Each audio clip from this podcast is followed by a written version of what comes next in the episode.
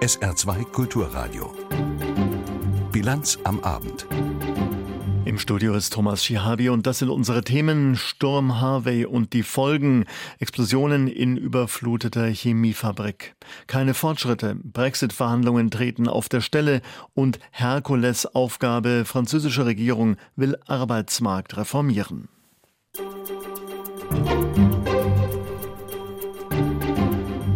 Im US-Bundesstaat Texas geht das Hochwasser, das der Sturm Harvey ausgelöst hat, an einigen Orten zurück, unter anderem auch in der Millionenstadt Houston. Mittlerweile wurden dort weitere Todesopfer entdeckt. Die Behörden gehen von insgesamt mindestens 35 Toten aus. Sorge bereitet aktuell Rauch, der nach zwei Explosionen aus einer überschwemmten Chemiefabrik austritt. Dieser ist nach Angaben der Katastrophenschutzbehörde unglaublich gefährlich. Aus den USA Gabi Biesinger. Breaking News am frühen Morgen in Texas, als aus einem Chemiewerk des französischen Konzerns Arkema in Crosby, nördlich von Houston, plötzlich Flammen schlagen und schwarzer Rauch aufsteigt. Fox News alert, two explosions rocking a chemical plant. And you're looking at a glow from those explosions. It's in Crosby, Texas. Die Detonationen kamen nicht unerwartet. Ein gutes Dutzend Polizisten klagten nach dem Einatmen des Rauchs über Beschwerden. Seit Freitag hatte das Gelände der Chemiefirma unter Wasser gestanden, am Sonntag fielen die Kühlanlagen aus und am Mittwoch waren vorsorglich alle Menschen im Umkreis von zwei Kilometern in Sicherheit gebracht worden. Arkema hatte gewarnt, sobald das organische Peroxid zur Plastikherstellung sich erwärme, könne es zu Detonationen und Bränden kommen. Rich Renard von der Betreiberfirma bemühte sich auf einer Pressekonferenz zu erklären, der Rauch sei ungefährlich. Wir haben keinen Ausstoß von Chemikalien. Es ist bloß ein Feuer. Der dabei entstehende Qualm kann Augen und Lungen reizen, wenn man ihn einatmet, aber nicht mehr als ein ganz gewöhnliches Feuer. Man sei mit den Behörden übereingekommen, das Feuer ausbrennen zu lassen, es könne aber zu weiteren chemischen Reaktionen kommen. Wir sind gemeinsam mit den Behörden der Meinung, alle Menschen aus der Gefahrenzone gebracht zu haben und dass durch weitere Brände niemand gefährdet wird. In Louisiana traten in einigen Gegenden weitere Flüsse über die Ufer. Straßen mussten gesperrt werden. Gouverneur John Edwards erklärte, die Lage sei ernst, aber man stehe bislang besser da als befürchtet. Obwohl Harvey an Stärke verloren hat, kämpften die texanischen Städte Port Arthur an der Grenze zu Louisiana und Beaumont weiter mit steigendem Wasser. Hier fielen innerhalb von 24 Stunden 66 Zentimeter Regen. In Beaumont ist die Wasserversorgung zusammengebrochen, nachdem die zentrale Pumpanlage dem Druck eines angeschwollenen Flusses nachgegeben hatte. Die Versorgung kann wohl erst wiederhergestellt werden, wenn der Wasserpegel sinkt. Die Katastrophenhilfe FIMA habe Beaumont derzeit besonders im Blick, erklärt Direktor Brock Long. Uh, Wir haben mit den Behörden vor Ort sichergestellt, dass in der Stadt Trinkwasserausgabestellen eingerichtet werden, um den Menschen in Beaumont über die schwierige Situation hinwegzuhelfen. FIMA stelle im Katastrophengebiet derzeit täglich drei Millionen Mahlzeiten zur Verfügung, Tendenz steigend. Well over 10,000 people just by über 10.000 Menschen sind alleine von Bundesbehörden gerettet worden und dazu kommen die vielen freiwilligen Retter. Ich möchte noch einmal ausdrücklich loben, wie Menschen sich nachbarschaftlich in dieser Situation in ganz Texas gegenseitig helfen. Auch im überfluteten Houston ist Entspannung nicht in Sicht, obwohl der Regen dort aufgehört hat. Geschätzt ein Drittel der Millionenstadt steht unter Wasser. Und das wird nun, fast eine Woche nachdem die dreckige Brühe sich in den Straßen gesammelt hat, zu einer Gesundheitsgefahr, warnt Anthony Fauci vom Nationalen Institut für Allergien und Infektionen. Wenn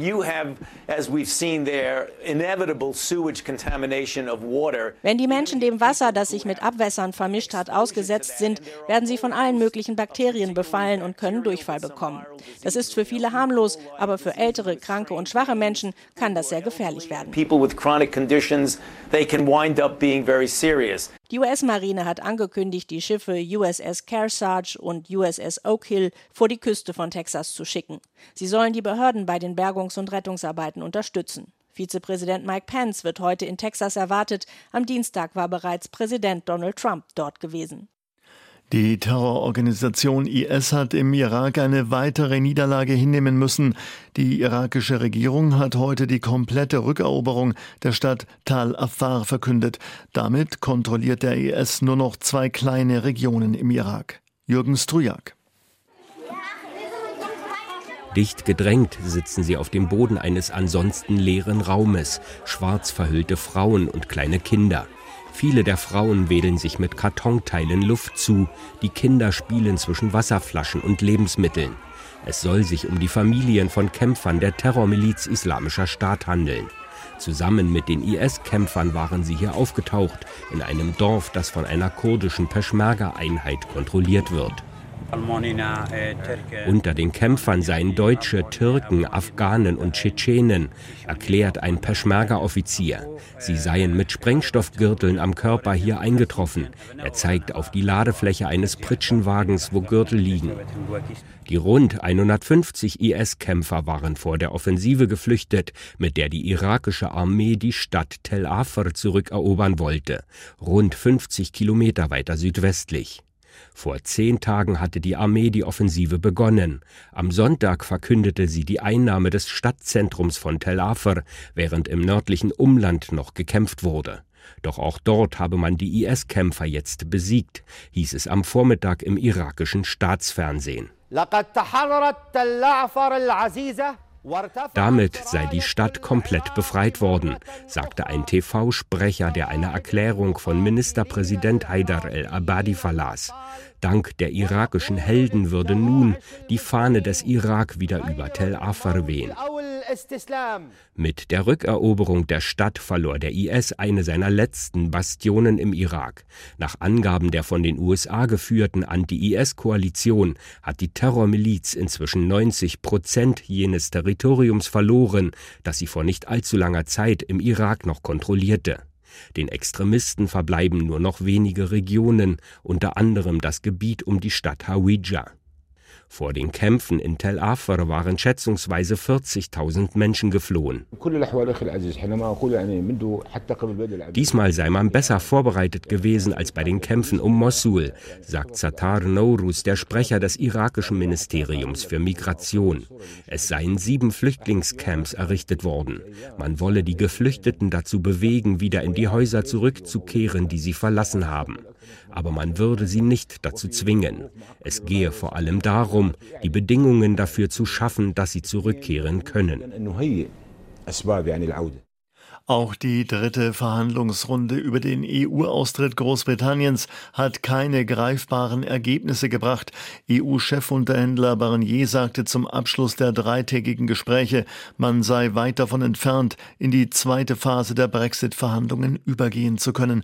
Und dabei sollte eigentlich bereits ab Herbst über die künftigen Beziehungen beider Seiten nach dem Austritt gesprochen werden. Aus Brüssel Sebastian Schöbel. Tony, my good friend. Dass Kommissionschef Jean-Claude Juncker seinen guten Freund Tony Blair ausgerechnet heute in Brüssel empfing, war natürlich reiner Zufall. Die beiden kennen sich einfach schon seit Jahren, hieß es von der Kommission. Aber lenkt das nicht von den zeitgleich im selben Gebäude laufenden Brexit-Verhandlungen ab, wenn ein ehemaliger britischer Premier und erklärter Brexit-Gegner vorbeischaut? Junkers Chefsprecher beantwortete die Frage nur knapp. No, we're not worried at all. Nein, ganz und gar nicht. Vermutlich, weil da schon klar war, dass die dritte Runde der Brexit-Verhandlungen keine Probleme mit zu geringer Aufmerksamkeit haben würde. Es knallte nämlich gewaltig. Und zwar nicht nur hinter verschlossenen Türen. EU-Chefverhandler Michel Barnier wirkte merklich verärgert, als er verkündete: Nous n'avons enregistré aucun progrès décisif sur les sujets principaux. Zu den entscheidenden Fragen gebe es bisher noch immer keine Einigung. Zwar seien einige Themen inzwischen klarer, so Barnier, der Status von Grenzpendlern zum Beispiel oder die Anrechnung von Ansprüchen im sozialen Sicherungssystem oder wie man mit laufenden Verfahren beim Europäischen Gerichtshof umgehen will. Auch in der Nordirland-Frage und dem Erhalt der Reisefreiheit sei man sich näher gekommen. Doch das reiche alles nicht, sagte Barnier. Wir sind weit davon entfernt, ausreichend Fortschritt zu sehen. Derzeit kann ich dem Europäischen Rat nicht empfehlen, dass es Verhandlungen über die zukünftige Beziehung zwischen Großbritannien und der EU beginnt. Diese Entscheidung soll zwar erst Ende Oktober fallen, Doch Barnier machte schon jetzt, knapp zwei Monate vorher klar, so wird das nichts. Am heftigsten tobt der Streit um die Austrittsrechnung. Mit einer gehörigen Portion Wut im Bauch nahm Barnier zur Kenntnis, dass die britische Regierung bereits eingegangene finanzielle Verpflichtungen nun doch nicht erfüllen will. Weder bei der europäischen Unternehmensförderung noch der Entwicklung umweltfreundlicher Infrastrukturprojekte oder bei Hilfszahlungen an Partnerländer wie der Ukraine oder in Afrika. Das sei gegenüber den Steuerzahlern der restlichen 27 EU-Länder nicht fair, schimpfte Barnier. Großbritanniens Chefverhandler David Davis aber drehte den Spieß einfach um. Auch er habe eine Verantwortung, nämlich gegenüber den britischen Steuerzahlern. Wir haben da juristisch sehr unterschiedliche Auffassungen, also müssen wir alle Forderungen der EU prüfen, um zu sehen, welche davon zutreffend sind. Uh, Bis wann das passieren wird, sagte Davies nicht. Für die EU aber steht fest, viel Zeit bleibt dafür nicht. Der ohnehin ambitionierte Brexit-Zeitplan wird mit jedem Tag schwerer einzuhalten. Und bis 2019 im März soll der Ausstieg Großbritanniens aus der EU eigentlich geregelt vollzogen sein. Aber wie soll das geschehen, wenn die Verhandlungen seit Monaten auf der Stelle treten? Soll der Brexit nicht im Chaos enden, dann muss sich das Gesprächsklima rasch ändern. Das Wort hat Karin Bench in ihrem Kommentar. Brexit-Verhandlungen ohne Ergebnisse sind wie ein Fußballspiel ohne Tore. Langweilig. Es reicht nicht, dass sich die Chefs am Verhandlungstisch, Michel Barnier für die EU und David Davis für Großbritannien, einmal im Monat auf die blaue Bühne der EU-Kommission stellen und wortreich verkünden, dass sie sich wieder einmal auf nichts Wesentliches einigen konnten. Okay, in der schwierigen Grenzfrage zwischen Irland und Nordirland scheint es zumindest eine sanfte Annäherung zu geben. Pendler, Reisende und Waren sollen sich auch nach dem Brexit möglichst reibungslos vom EU-Mitglied Irland in das künftige Nicht-EU-Mitglied Nordirland und wieder zurückbewegen können. Doch was da nun ganz konkret geplant ist, das haben Barnier und Davis nicht gesagt. Einen Durchbruch scheint es hier also auch noch nicht zu geben, sonst hätten die beiden das wohl als großen Erfolg verkauft. Eine Katastrophe ist allerdings, dass Briten und EU-Vertreter in den wichtigsten Punkten noch immer keinen Fortschritt erzielt haben. Ja, nicht einmal eine Annäherung. Und das fünf Monate nach dem offiziellen Start der Brexit-Verhandlungen und immerhin schon drei Gesprächsrunden. Sollte das eine Verhandlungstaktik sein, unter dem Motto, wir machen die anderen mit immer gleichen Argumenten so lange mürbe, bis sie platt am Boden liegen und bereit für Zugeständnisse sind, dann ist das eine schlechte Taktik. Statt Spielchen zu treiben, müssen endlich ehrliche Verhandlungen her. Das gilt vor allem für die Briten, die anfangs völlig planlos waren und keine Konzepte in der Aktentasche dabei hatten und nun die EU-Verhandler in Brüssel mit immer neuen Arbeitspapieren zuschütten. Damit der Brexit nicht im Chaos endet, muss nun endlich Klarheit her in den grundsätzlichen Fragen. Bei den künftigen Rechten von EU-Bürgern, die in Großbritannien leben, und Briten, die in der EU zu Hause sind. Und bei den umstrittenen Geldforderungen muss nun endlich mal ein ernstzunehmender Vorschlag aus London kommen.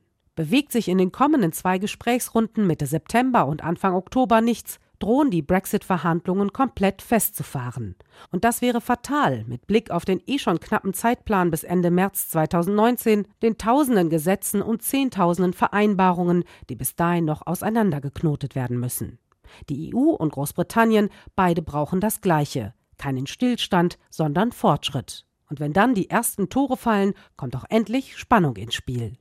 Karin Bensch kommentierte und wir kommen zur Börse. Darin geht es heute um die Zukunft der insolventen Fluggesellschaft Air Berlin aus Frankfurt. Jan Plate. Der Status zur insolventen Fluggesellschaft Air Berlin lautet weiter, es ist kompliziert. Der Nürnberger Textil- und Luftfahrtunternehmer Hans-Rudolf Wörl will Air Berlin als Ganzes übernehmen. Dabei sollen dann Flugzeuge mit Mannschaften an andere vermietet werden. Als größten Partner würde Wörl schon aus politischer Rücksichtnahme die Lufthansa bevorzugen. Die lehnt aber bisher aus juristischen Gründen ein Gespräch ab. Von daher stehen also für die Lufthansa die Chancen weiter ganz gut, alleine an interessante Teile von Air Berlin zu kommen.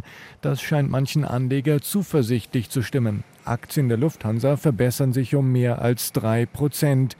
Allerdings geht es auch für den Gesamtmarkt nach oben. Der deutsche Aktienindex DAX verbessert sich um rund ein halbes Prozent auf etwa 12.060 Punkte. Investoren machen amerikanische Wirtschaftsdaten Mut. Außerdem hilft der gefallene Euro den deutschen Exporteuren. 17.44 Uhr in der Bilanz am Abend jetzt die Nachrichten mit Vivian Schabanzadi. Mumbai. In Indien hat es durch heftigen Monsunregen weitere Opfer gegeben. In der Stadt Mumbai ist ein mehrstöckiges Wohngebäude eingestürzt. Mindestens 18 Menschen kamen dabei ums Leben, zwölf weitere wurden verletzt. Noch immer suchen Sicherheitskräfte nach Vermissten. In Südasien herrscht derzeit Regenzeit. Während dieser Zeit kommt es in Mumbai immer wieder zu eingestürzten Häusern. Die Gebäude sind oft sehr alt oder mit minderwertigem Material gebaut gebaut. Berlin. In den Verhandlungen über die Übernahme der insolventen Fluggesellschaft Air Berlin zieht sich ein weiterer Interessent vorerst zurück. Der Nürnberger Unternehmer Wörl stoppt seine Pläne für Air Berlin mitzubieten. Laut Wörl hat Air Berlin eine Vertraulichkeitserklärung gefordert. Um mit weiteren Partnern zu verhandeln, müsse er aber frei von Verpflichtungen bleiben. Bereits gestern hatte die Billigfluglinie Ryanair mitgeteilt, Air Berlin nicht übernehmen zu wollen. Neunkirchen. Die Neunkircher Buchhandlung Bücherkönig ist als beste Buchhandlung im Saarland ausgezeichnet worden. Kulturstaatsministerin Grütters überreichte die Auszeichnung heute Vormittag in Hannover. Insgesamt wurden bundesweit 117 unabhängige und inhabergeführte Buchhandlungen geehrt. Der Buchhandlungspreis wurde zum dritten Mal vergeben und ist mit einem Gütesiegel und Prämien von bis zu 25.000 Euro verbunden.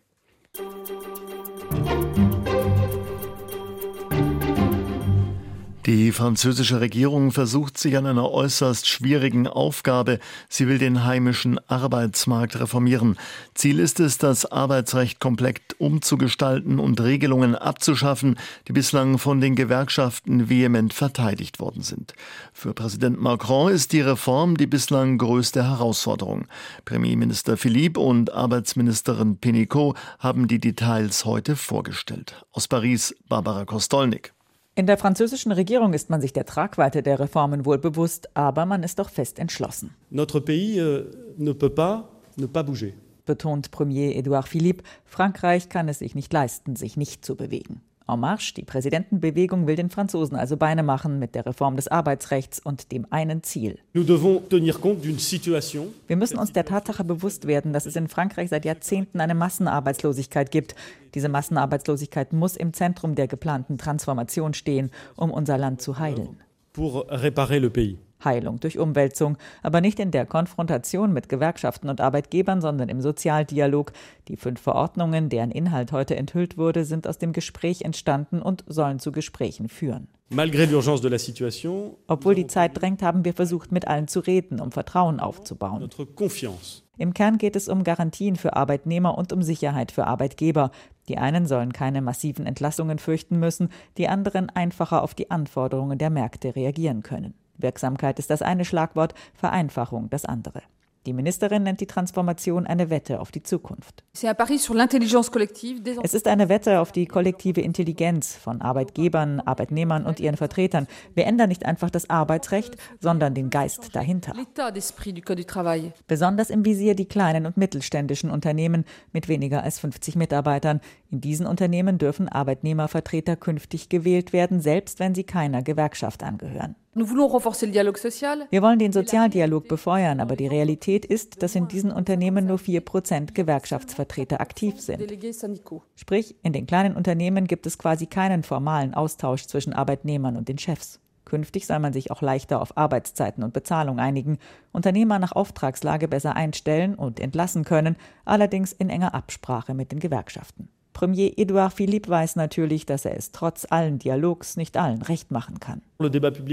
Die öffentliche Debatte wird jetzt losgehen. Wir haben bestimmt einige Gewerkschaften enttäuscht.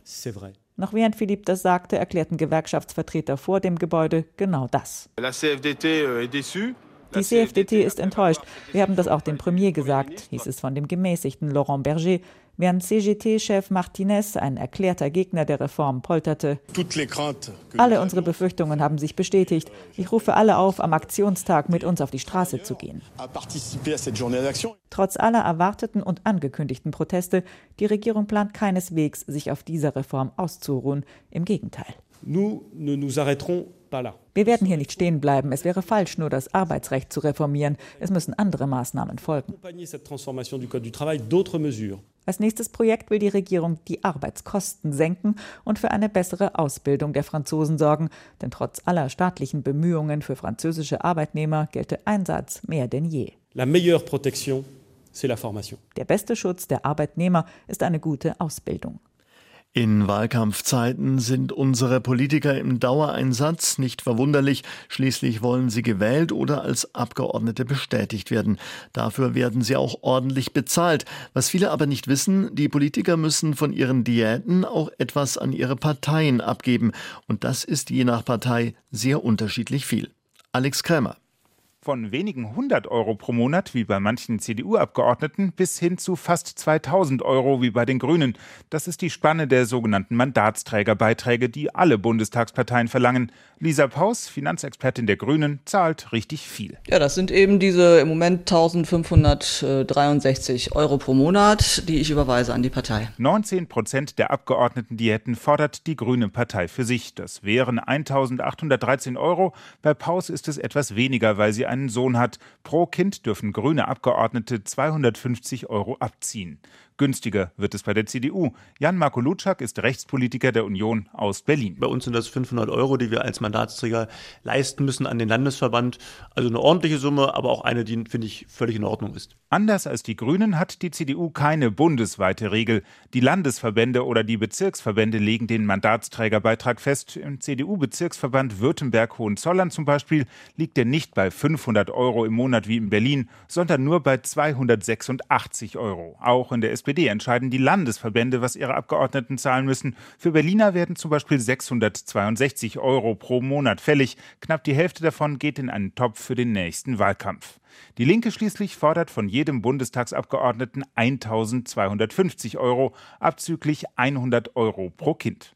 Eine große Vielfalt an Beiträgen also. Das Einkommen, aus dem die Abgeordneten sie bestreiten, ist dagegen bei allen gleich. 9.542 Euro pro Monat brutto vor Steuern. Das entspricht etwa dem Gehalt eines Bundesrichters. Ein Oberarzt im Krankenhaus verdient meistens ein wenig mehr. Davon gehen dann Steuern ab, etwa gut 3000 Euro, je nach individueller Situation, und dann die Krankenversicherung und dann eben auch noch die Mandatsträgerbeiträge. Das ist okay, sagt Unionsmann Jan-Marco Lutschak. Ich finde es völlig richtig, dass ich als Mandatsträger, der eben die Möglichkeit auch eingeräumt bekommen hat, politisch mitzugestalten, dass man sich daran beteiligt. Äh, klar muss es so bemessen sein, dass jetzt niemand davon abgehalten wird, ein politisches Mandat, ein, ein Amt anzustreben. Und insofern finde ich die Größenordnung auch völlig in Ordnung. Und auch Grünen Frau Lisa Paus, die jeden Monat dreimal so viel an ihre Partei zahlt wie Lutschak, meckert trotzdem nicht. Für mich ist das absolut in Ordnung. Ich wusste, worauf ich mich einlasse. Ähm, ne? Ich nage da nicht am, am Hungertuch. Und vor allen Dingen muss äh, jede Person das erst zahlen, wenn sie tatsächlich Mandatsträgerin ist. Die Einstiegsmöglichkeiten für alle Leute sind unterschiedslos Bonus von dem, was sie vorher verdient haben, bei uns gleich. Und das schätze ich sehr in unserer Partei. Damit spielt Paus darauf an, dass es zum Beispiel in der Union üblich ist, dass Direktkandidaten ihren Wahlkampf privat mitfinanzieren. Den zahlt dagegen bei den Grünen die Partei. Dafür muss dann derjenige, der wirklich ins Parlament einzieht, besonders viel abführen. Für die Grünen sind die Mandatsträgerbeiträge auch besonders wichtig, weil sie wenig Spenden erhalten. Bei ihnen machen die Zahlungen der Abgeordneten etwa ein Viertel der Einnahmen der Partei aus. Der Landesrechnungshof hat die Sparbemühungen und den von der Landesregierung eingeschlagenen Weg zur Haushaltskonsolidierung grundsätzlich gelobt. In seinem Jahresbericht fordert er das Land aber zu weiteren Sparmaßnahmen auf und weist darauf hin, dass auch nach 2020 mit den zusätzlichen Bundeshilfen der Weg für ein finanziell gesundes Saarland lang sein wird. Im besten Fall könnte das Saarland im Jahr 2200, also in 183 Jahren, schuldenfrei sein. Neben Anmerkungen zur allgemeinen Finanzsituation des Saarlandes hat der Rechnungshof aber auch wieder Fälle von Geldverschwendung aufgedeckt. Thomas Gerber berichtet. Ein richtiger Hammer ist dieses Jahr nicht dabei, es sind eher die kleinen und mittleren Sündenfälle. Etwas krasser und augenfälliger ging's aber wieder mal im Baubereich zu, Beispiel der neue schmucke Duschraum in der Homburger Polizeiinspektion. Ja, also man hat dort einen äh, 33 Quadratmeter Duschraum äh, im Keller saniert, erneuert zu Kosten von 200.000 Euro. Nicht gerade goldene Wasserhähne, sagt Rechnungshofdirektor Frank Finkler, aber schick sei die Dusche für die Ordnungshüter schon. Ein Fall fürs Schwarzbuch des Steuerzahlerbunds könnte auch eine Treppe in Gebäude 2.5 an der Uni werden. Dort stand eine Sanierung an, aber statt ein Gutachten zur Betonsanierung einzuholen, wurde flugs ein Gerüst aufgebaut. Oh Wunder, dann stellte sich doch glatt heraus, dass nicht die kompletten 600 Quadratmeter Treppe, sondern lediglich knapp zwei sanierungsbedürftig waren. Also im Prinzip hat die Maßnahme 82.000 Euro gekostet. Sicherlich ein Teil Gerüst, sicherlich ein Teil Oberflächenbeschichtung, aber die eigentliche Schadstoffbeseitigung betrug äh, für diese 1,78 Quadratmeter nur 400 Euro. Das unkoordinierte Hoch- und Tiefbauen dem Rechnungshof ist es schon lange ein Dorn im Auge. Nun wurde aber ja bereits teilweise umgesteuert. Innenminister Bouillon ist auch Hochbauminister, schreibt derzeit Ingenieurstellen aus. Genau beobachtet hat der Rechnungshof auch, was denn in den Landesgesellschaften so geschieht, etwa bei der Saartoto-Tochter Saarland Spielbanken. Dort sorgte zuletzt ja ein gewisser Doc für Schlagzeilen, ein sogenannter Kesselgucker, der Hunderttausende am Roulette-Tisch gewinnen und angeblich gemeinsame Sache mit den Croupiers machen soll. Die Staatsanwaltschaft ermittelt. Cosima Eggers von Wittenburg, Rechnungshofdirektorin, war bereits vor Ort, hat sich das große Spiel, also Roulette, Poker und Blackjack, genauer angeschaut. Die Spielbank macht hier miese, hat sie festgestellt. Weil A, die Leute nicht mehr ganz so viel am großen Spiel spielen und B, der Personalaufwand am großen Spiel deutlich höher ist als an den Automaten. Das heißt, wir müssen es abschaffen. Wenn es weiterhin defizitär bleibt, sollte man sich das gut überlegen, ob man das nicht abschaffen könnte, ja. Was andernorts bereits geschehen sei, die Spielbank aber nicht gerne hört, verkäme man dann doch zu einer Spielhölle. Aber nicht nur am Roulette-Tisch läuft's nicht ganz optimal. Laut Rechnungshof beschäftigt die Spielbank viel zu viel Personal und das auch noch zu Luxuskonditionen. Dienstwagen, zusätzliches Monatsgehalt, Urlaubsgeld und so weiter. Besonders gut geht's natürlich den Geschäftsführern 75.000 Euro Jahresgehalt für Michael Burkhardt und Peter Jacobi nur bei der Spielbank. Bei Saartoto haben sie nochmal 144.000 plus Limousine und Fahrer, versteht sich. Geschäftsführungskosten, die im aktuellen Rechnungshofbericht zwar keine Rolle spielen, aber wohl im nächsten. Derzeit prüft der Rechnungshof nämlich sämtliche Landesgesellschaften und deren Chefetagen. In etwas mehr als drei Wochen ist Bundestagswahl und in keinem anderen Wahlkreis in Deutschland treten zwei Bundesminister als Direktkandidaten an. Das gibt es nur in Saarlouis. Dort kämpfen Peter Altmaier von der CDU und Heiko Maas von der SPD um das Direktmandat. Beide treffen heute Abend im Saartalk im SR-Fernsehen aufeinander. Obwohl sich Altmaier und Maas in Berlin natürlich gemeinsam für das Saarland einsetzen, gibt es auch Unterschiede. Gerade in Sachen Koalitionsoptionen. Da gehen die Meinungen zur großen Koalition auseinander. Wohl auch, weil Altmaier als Kanzleramtsminister für die Organisation innerhalb der Koalition zuständig ist. Aus Sicht eines Koalitionsmanagers ist es immer einfach, wenn es zwei Partner gibt. Dann ist es schon schwierig genug, äh, die alle unter einen Hut zu bringen. Das haben wir auch in der Großen Koalition durchaus gesehen. CSU haben Sie ja auch. Ähm, trotzdem hat es in Deutschland auch schon Dreier Bündnisse gegeben. Es hat Ampelkoalitionen gegeben, die hat aber die FDP ausgeschlossen. Es hat äh, Jamaika-Bündnisse gegeben. Es gibt eines derzeit in Schleswig-Holstein. Heiko Maas hingegen fremdelt wie seine ganze Partei mit dieser großen Koalition, auch wenn er weiß, dass die Machtoptionen für die SPD überschaubar sind dass große Koalitionen äh, Demokratie theoretisch nicht die Regel sein sollen. Das wissen alle. Und deshalb wird man sehen müssen, welche Optionen es gibt. Eine große Koalition wird immer gehen. Wird es reichen für Schwarz-Gelb und es eine Neuauflage äh, der Gurkentruppe geben, wie man das ja früher mal bezeichnet hat? Oder wird es eine Jamaika-Koalition geben können? Also äh, man wird, wie ich finde, auch im Respekt vor den Wählerinnen und Wählern über die Koalitionskonstellation ernsthaft erst reden, wenn wir wissen, wie das Wahlergebnis ist und wissen, was steht überhaupt. Und das ganze Gespräch mit Altmaier und Maas, das sehen Sie heute Abend ab 20.15 Uhr bei Saartalk im SR-Fernsehen. Und am Sonntagabend kommt es dann ab Viertel nach acht zum ersten und einzigen Fernsehduell zwischen Bundeskanzlerin Merkel und ihrem Herausforderer Martin Schulz. Das deutsch-französische Informationsradio Antenne Saar überträgt die Debatte live. Eigentlich sollte der neue Hauptstadtflughafen Berlin-Brandenburg bereits vor fünf Jahren eröffnet werden. Technische Probleme, insbesondere beim Brandschutz, haben diese Termine und weitere seitdem mehrmals platzen lassen. Jetzt gibt es aber offenbar einen neuen verbindlichen Zeitplan für die Fertigstellung. Thomas Rautenberg. Man habe endlich einen belastbaren und machbaren Plan, heißt es bei der Flughafengesellschaft, und danach sollen die Bauarbeiten im Fluggastterminal des BER Ende August 2018 abgeschlossen sein. Eine entsprechende Übereinkunft bestätigte Flughafenchef Engelbert Lüttke-Dahldrup, sei mit den fünf wesentlich beteiligten Unternehmen wie Siemens, Bosch oder T-Systems unter Dach und Fach gebracht worden. Nach der baulichen Fertigstellung des BER schließen sich unmittelbar die sogenannten Wirkprinzipprüfungen an. Das heißt, alle 1800 technischen Anlagen im neuen Terminal müssen dann in ihrem Zusammenspiel getestet und abgenommen werden. Noch in diesem Jahr will Flughafenchef Lütke Dahldrup einen definitiven Eröffnungstermin für den neuen Airport nennen. Der dürfte allerdings nicht vor Ende 2019 liegen. Und noch ein Blick auf das Wetter am Abend und in der Nacht überwiegend trocken, Abkühlung auf 11 bis 7 Grad. Soweit die Bilanz am Abend. Im Studio war Thomas Schihabi.